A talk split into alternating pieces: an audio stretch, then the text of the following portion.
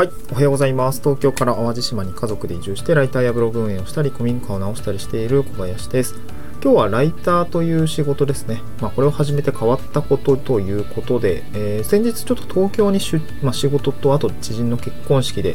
えー、東京の方に出張に行っていたので、ちょっとこれの経験も踏まえて、まあ、ちょっとなんか見える世界が変わってきたなというか、多分これはきっとライターという仕事に挑戦をした結果、そういった感情が出てきたのかなということで、まあ、ライターを始めるとどうなるのか、ライターという仕事をやるとどうなるのかっていうところですね、簡単に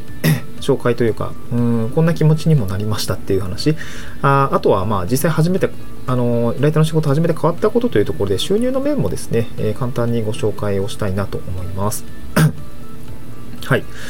で、まずは、そうですね、聞きたい話、皆さんが聞きたい話からあしましょうか。えっ、ー、と、お金の話ですね。まあ、ライテライターをはじ、ライターの仕事を初めて変わったことということで、まあ、シンプルにどれくらい稼げるようになったのかというところになるんですけど、うん、なんか純粋にライターあままず結論から申し上げると多分5万から10万ぐらいはコンスタントに今稼げているような状況ですね。で、これも、うん、ライターとライターから派生するようなお仕事っていうんですかね、に結構分けられるかなと思っていて、まあ、純粋に記事を書いて原稿料をいただくっていうところもありますし、あとは web ライティングのお仕事として、うんと、クライアントさんのもとで、えー、これから、なんて言うんでしょう、うまあ、本当に自分で副業をしたりとか、ウェブライティングを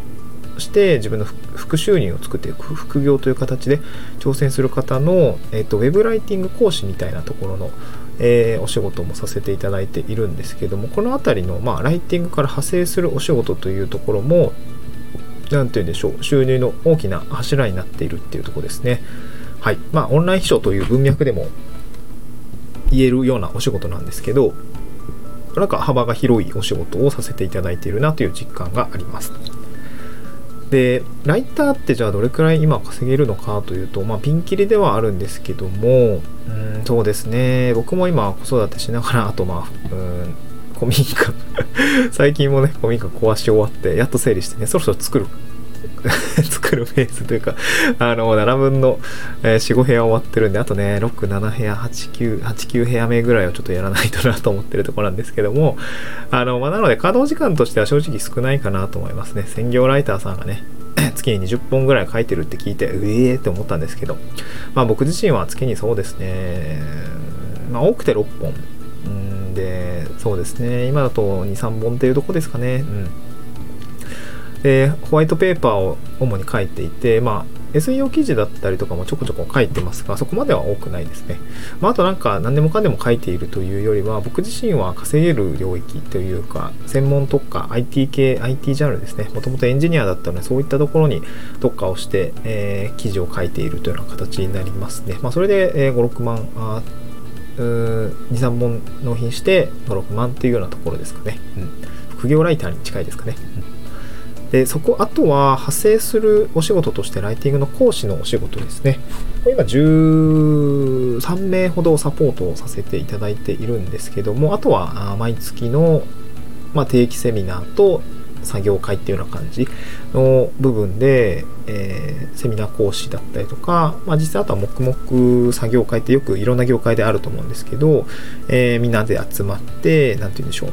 お仕事をしお仕事？をしていくとか勉強していくみたいな形ですね、えー、これはあ頑張っていくような形頑張っていくような形でそういうお仕事を今しているというような感じです。ねこれも月で言うとえー、5万から8万ぐらいですかね。なので合計すると12、3万っていうのが うーん、まあ、12、3万ぐらい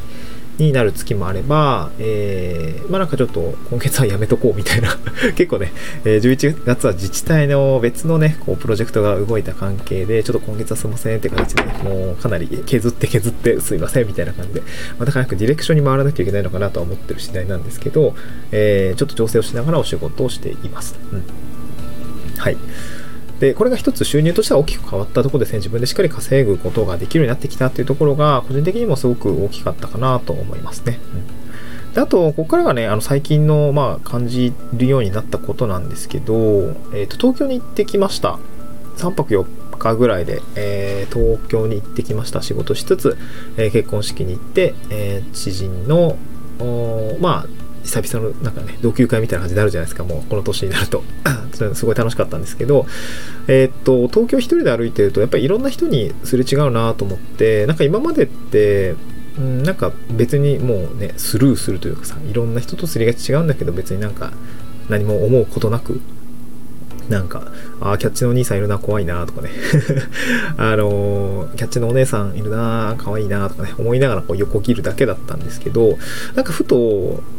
いろんな人がいるなと思ったし、あとその家族連れとかもいるし、まあクリスマスシーズンだったから、あの手を繋いだカップルもいっぱい歩いてて、ああ、そっかそっか、そんなシーズンかと思いながら、あ横目に歩いていたんですけども、なんか普段なら、こう本当に何も考えないで、ぼげーっと歩いてるんですけど、なんかこう、今回ちょっと違ったというか、うん、まあその 物理的にはちゃんとスルーしてるんですけど、まあ、なんか思いを馳せたという意味で、その人とはちょっと対峙をしたような感じがします。まあ、例えばですけど、キャッチのお兄さんとかだ、あとね、多分なんだろうガールズバーかなのお姉さんとかも結構いろいろね寒い中立っててあとカラオケとかかな客引き？みたいな ところで寒そうと思いながらね、えー、みんな立ってたんですけどでふと横切った時にあこの人どんなどんな仕事してるんだろうどういう仕事なんだろうかとかあとこの人自身には今どういうストーリーがあるのかなって聞いたらどう答えてくるんだろうかとかね。あとなんかそのティッシュ配りの、あのー、お兄さんとかは、なんかね、その、思ったのは、いや、多分これ、多分結構コツが あるんだろうな、みたいな。ティッシュを受け取る人の、こう、傾向ってなんかあんのかな、とかって、その、なんか本当にノウハウ面これはちょっとビジネスインタビュー的な感じになっちゃいますけど、ティッシュ受け取る人を見定めてこう渡してんのかな、とか、なんかどうやったらよく受け取ってもらえるのかな、みたいな。まあ、なんかそこからこう、ね、得られること、まあ、セールスだったり、うん、ね、なんか結構ありそうだなとか思いながらね、そこちょっと根掘り葉掘りちょっと脳内では聞いていたんですけど、まあ、あとは、うんまあお姉さんの方はなんかねあのどういう人の方どういう人だったら足を止めてくれるのかなとか、まあ、捕まってくれる男の人ってなんかどういう人なのかなみたいな。なんかあとなんかこいつには声かけようとかこいつにはなんかもう絶対はなんかダメそうだからやめとこうかなみたいな。なんかそういう感じで、どういうふうに見てるのかな、そういう人はどういうふうな視点を持って、まあ仕事してるのかなっていうのが、なんかそう、なんかね、ちょっと興味湧いたというか、